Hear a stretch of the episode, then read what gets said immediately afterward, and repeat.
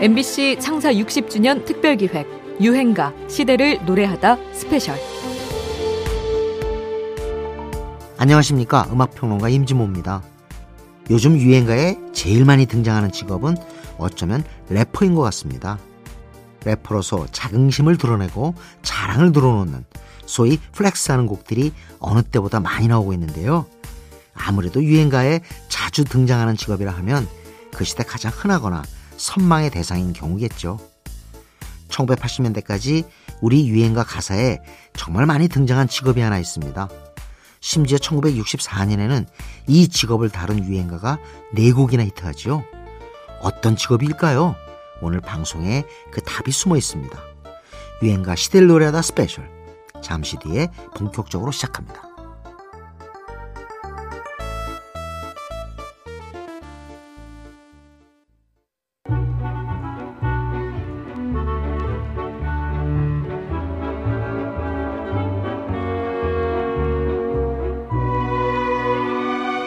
여러분께서는 지금 유행가 시대를 노래하다 스페셜 방송을 듣고 계십니다. 안녕하세요. 안녕하세요. 네, 전 PP 밴드 멤버 강기영입니다. 모든 걸 함축해서 자유로움이라고 얘기할 수 있는데요. 어, 떤 장르에도 사실은 구속받고 싶지 않아요. 계속 새로운 것에 도전하고 싶고요. 네, 다음 달에요. 미국에 가서 음악 공부를 할 건데요. 구체적으로 작곡하고 목소리를 어, 연구해 볼 생각이고요. 앞으로요, 저 나이가 들어서 탐정을 한번 해볼 생각인데요.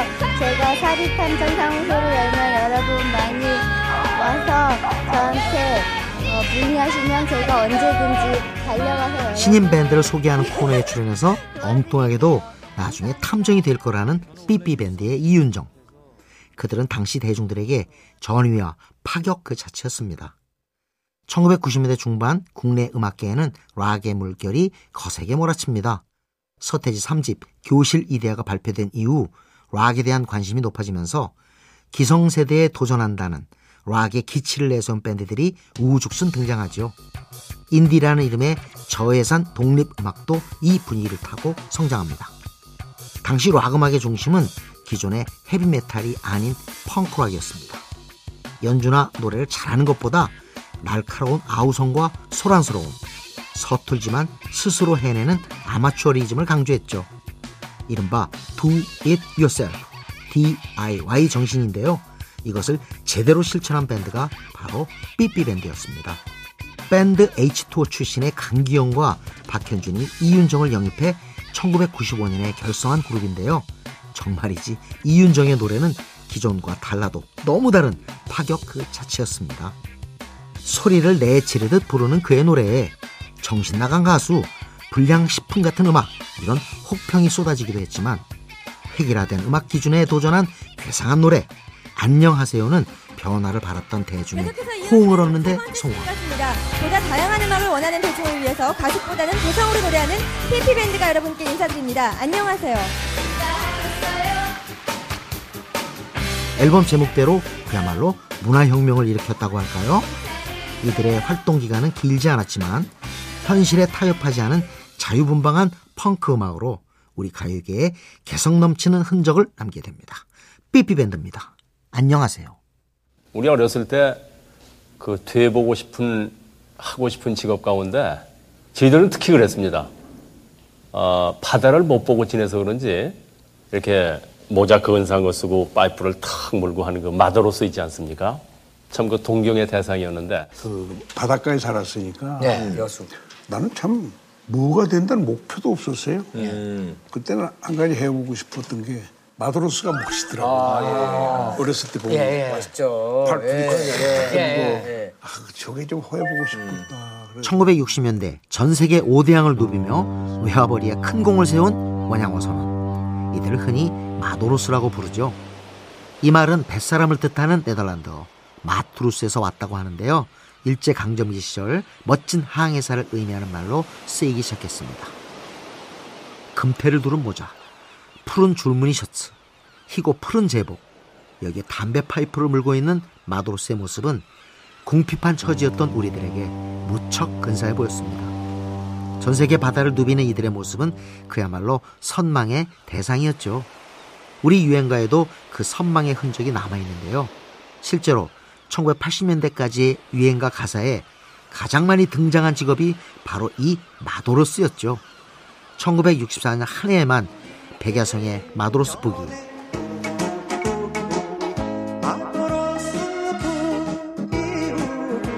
남일의 첫사랑 마도로스, 첫사랑 마도로스.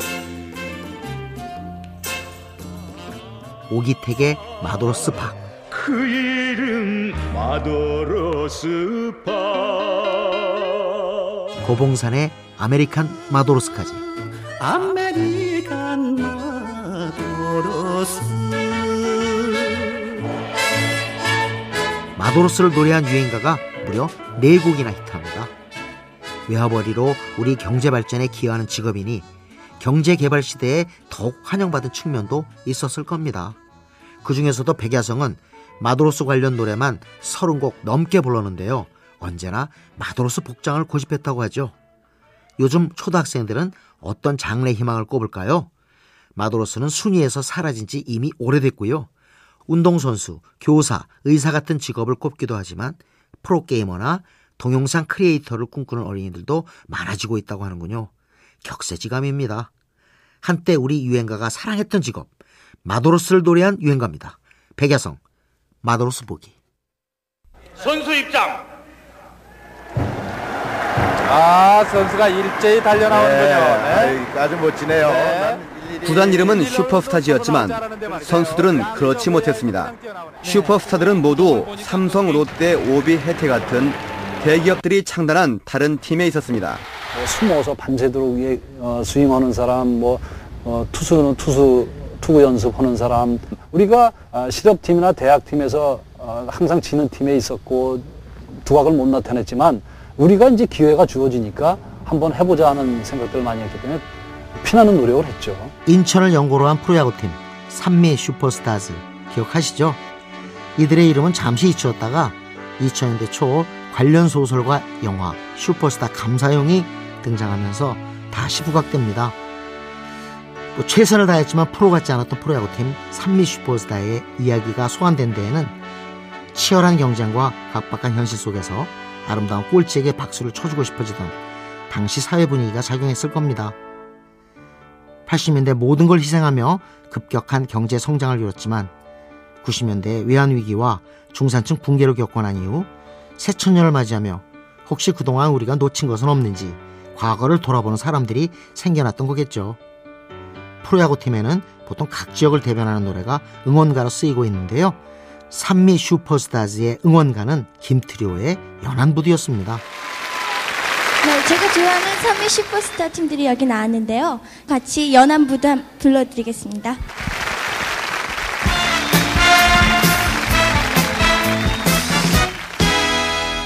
이 노래는 SK 와이번스를 거쳐 현재의 SSG 랜더스에 이르기까지 인천 연고팀의 응원가로 꾸준히 애창되고 있습니다.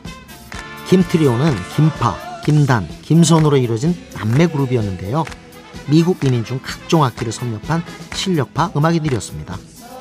1979년 고국에 돌아와 당시 유행했던 디스코를 차용해 빼어난 리듬을 자랑하는 연안부두를 발표해 히트시키죠. 이겨라, 힘내라 이런 밝은 내용은 아니었지만 인천을 거쳐간 야구팀들의 실패와 희망을 절묘하게 응원하며 오래 사랑받아온 디스코 명품 유행가를 듣습니다. 김트리오, 연안부두. 이문세 3집인가에 이제 이영훈, 이문세가 결합해서 이제 음반을 만들기 시작했다고 그러더라고요. 3집, 4집, 5집이 그 다 밀리언셀러. 음, 맞아, 맞아. 예. 제 기억으로는 5집이 나왔을 때 그때 그 나온 LP가 우리나라에서 최초로 4,000원이었어요. 그 전까지는 3,000원, 3,500원이었는데. 아, 그래요? 그래서 당시에 레코드 소매점에서 불매 운동도 했었어요. 왜냐하면 아, 왜 이게 너무 이문세 비싸게 씨가 받냐? 너무가 인기 있으니까 어. 이문세 씨의 인기를 얻고 레코드사에서 4,000원으로 올렸다. 아. 평소 음악광으로 유명한 영화평론가 이동진의 목소리입니다. 이문세는 1985년 난 아직 모르잖아요가 수록된 3집 앨범부터 1988년 5집에 이르기까지 작곡가 이용과 손잡고 대박 행진을 이어가는데요. 절정의 인기 속에 5집 앨범을 냈을 때 LP 가격을 올려서 논란이 되죠. 하지만 타격을 입기는커녕 오히려 최고의 판매고를 기록합니다. 그만큼 노래 인기가 대단했던 거겠지요. 이 앨범에는 광화문 연가, 가로수 그늘 아래 서면, 시를 위한 시, 그리고 오늘의 유행가 붉은 노을이 실려 있는데요. 그의 이문세는 MBC 10대 가수상도 수상하게 되죠. 자, 계속해서 88 MBC 가요 대제전. 네, 발표와 시상은 최희준 씨가 맡아주시겠습니다. 자, 한 가지 재밌는 것은 우리 최희준 씨는 1966년도 JMBC 10대 가수 초대 어, 가수 왕을 하신 분입니다. 최희준 씨 발표해 주세요. 88 MBC 가요 대제전 10대 가수상 이문세 이문세 씨입니다. 축하드리겠습니다.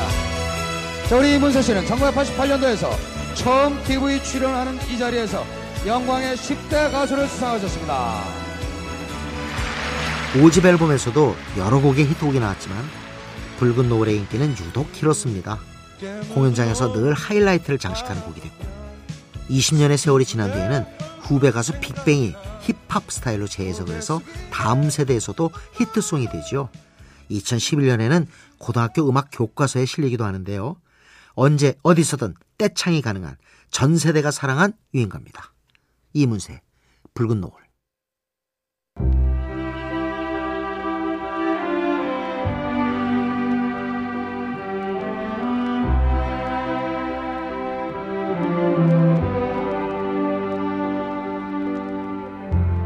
여러분께서는 지금 유행가 시대를 노래하다 스페셜 방송을 듣고 계십니다.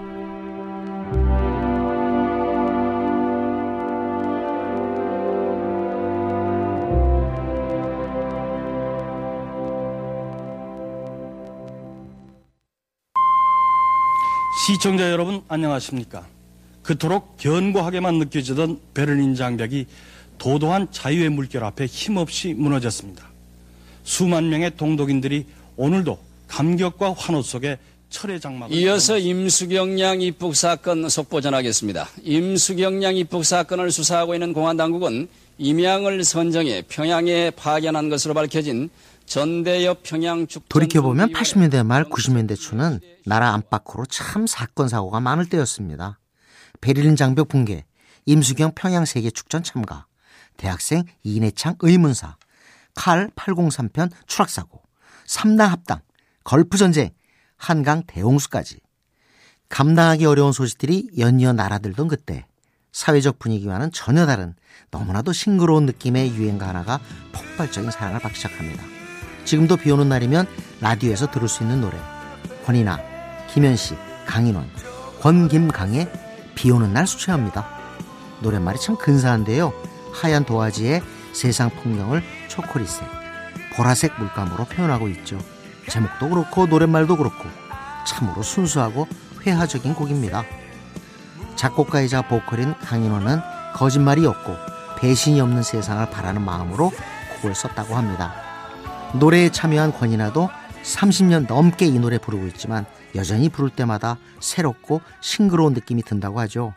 혼란스러운 정세를 잠시 잊을 수 있는 노래였습니다. 원래는 곽지영 감독의 영화 주제곡으로 만들어졌지만 메인 테마곡으로 쓰이진 않았습니다. 그런데 영화가 상영되기도 전에 라디오에서 먼저 이 곡에 대한 반응이 시작됐지요. 노래를 부른 세 남자는 이후로 분주한 TV 출연 스케줄에 시달리게 되는데요. 원래는 듀엣곡으로 만들어졌다고 하는군요.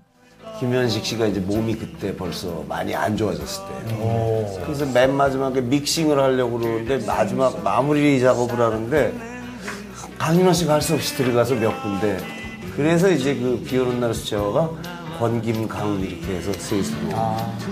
병세가 좋지 않았던 김현식은 이 곡을 방송에서 부른 뒤 5개월 후 간경화로 세상을 떠났습니다. 그래서 이 곡이 더 오래 기억되는 건지도 모르겠습니다. 시끌벅적 소란했던 시절 우리들을 순수의 세계로 초대해 주었던 유행가를 듣겠습니다. 권이나 김현식, 강인원의 비 오는 날 수채화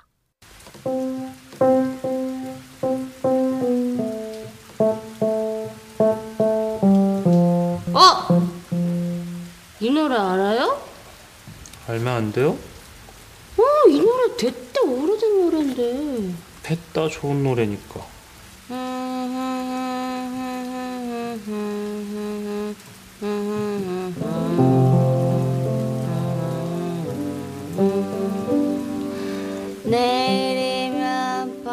2005년 MBC 드라마 내 이름은 김삼순을 기억하십니까? 이 드라마는 한때 50.2%의 시청률을 기록하며 엄청난 인기를 모았는데요. 배우 현빈의 피아노 반주에 맞춰 주인공 김삼순, 김선아가 부르고 있는 이 노래 소유석의 아름다운 사람이지요. 소유석은 가수로서의 활동 기간은 짧았지만 포크 음악의 기수로서 일세를 풍미했던 인물이었습니다.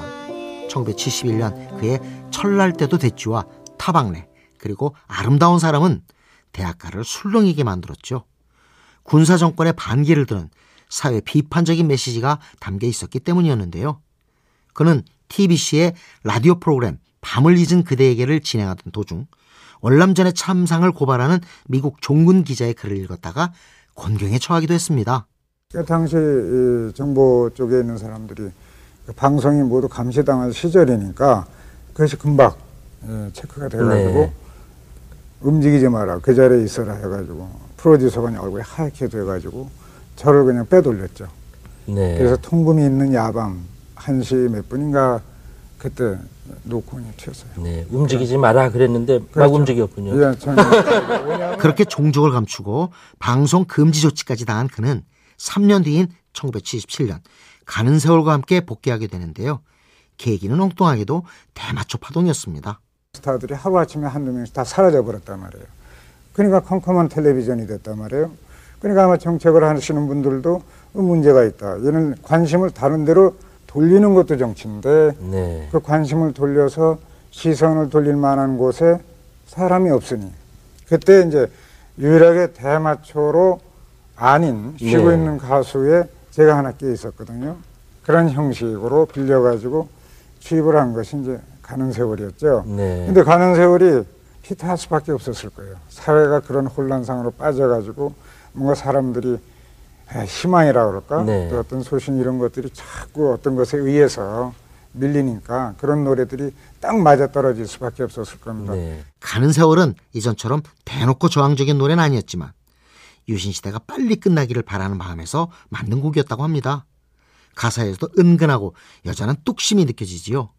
나이가 들고 세월이 흘러도 굳센 의지를 잃지 않는 사람들을 위로한 유행가입니다. 서유석, 가는 세월. 그리고 이종환 씨 하면은 우선 빼놓을 수 없는 단어가 있습니다. 스타 메이커. 내가 메이커가 아니고요. 네. 그, 사, 그 사람들이 크면서 저도 같이 상부, 상조, 그 사람들 덕분에 저도 큰 거죠. 그렇습니까? 네. 네. 아무튼 그 이정환 사단이라고 불리는 수많은 스타들이 그 이정환 씨가 경연은 셀브르죠. 네. 그 전부터 네. 통기타 셀브르에서 저 많이 탄생했는데 여러분과 함께 1970년대 포크 사단하면 흔히 세시봉을 떠올리지만 고 이종환이 운영하던 쉘브르도 빼놓을 수 없죠. 어니언스, 김종호, 최은옥, 남궁옥 분이 이곳 출신인데요. 쉘브르에는 공개 오디션 제도가 있었습니다. 제가 오디션 보았을 당시는 불이 14개가 들어와야만 합격을 하는 거였는데 불이 13개밖에 안 들어왔어요. 그럼 떨어졌어요. 그러니까 권태수 선배님이 한 번도 그런 적은 없지만 이 아가씨가 굉장히 노래를 잘하고 열정도 많은데 한 곡만 더 들어봐서 결정하면 어떻겠냐는 거예요. 그래서 그 당시 권태수 선배님이 이제 사회를 보시고 에, 이종환 선생님이 심사를 하시고 해서 이제 매주 했었죠. 재미난 오, 에피소드 하나는 여러분들이 저 너무너무 뜨, 그 의아하시겠지만 가창력으로 너무나 인정받는 이문세 씨가 열 번을 나와서 다 떨어졌다는 거. 예, 그 다음에 또 시인과 촌장, 예, 하덕규 씨도 시인과 촌장이 다섯 번째 만에 합격됐다는 거. 또 김범용 씨라든가 임백천 씨, 임백천 씨가 원래 가수 지망생이거든요. 쉘브르 출신 가수 양하영과 강은철의 목소리였습니다. 실력을 제대로 인정받아야만 무대에 설 수 있었던 쉘브르. 미팔군 무대에서 팝송을 부르던 가수 이태원은 쉘브르의 초창기 멤버였죠. 그는 1960년대 말부터 전언수와 함께 쉐그린이란 포크 듀오로 활동했는데요. 서수람 하청일의 노래로 유명해진 동물농장도 이들의 주요 레퍼토리였죠. 하지만 대마초 파동에 연루되면서 활동 정지 상태가 되고 오랜 휴식기를 갖게 됩니다. 이후 1982년 이태원은 세 번째 독집 앨범과 함께 다시 무대에 섭니다. 이 앨범에 실려 있었던 오늘의 유행가는 솔개인데요. 철학적인 내용의 가사가 사람들의 마음을 사로잡았습니다. 이 곡의 히트 이후 이태원은 이어서 고니, 타조 같은 새 시리즈라 할 유행가를 계속해서 내놓기도 하죠. 소란스럽고 반복되는 일상에 지친 우리 모두를 위로해 주었던 유행가입니다. 이태원, 솔개. 유행가 시대를 노래하다 스페셜. 이제 마칠 시간입니다. 365곡에는 들지 못했지만 놓치기 아까운 히든 트랙. 오늘 히든 트랙은 서유석의 아름다운 사람 준비했습니다. 아까 잠시 들려드린 드라마 내 이름은 김삼순에 등장했던 노래죠. 지금까지 저는 음악평론가 임진모였습니다. 잠시 뒤 11시 52분 본 방송으로 다시 찾아오겠습니다.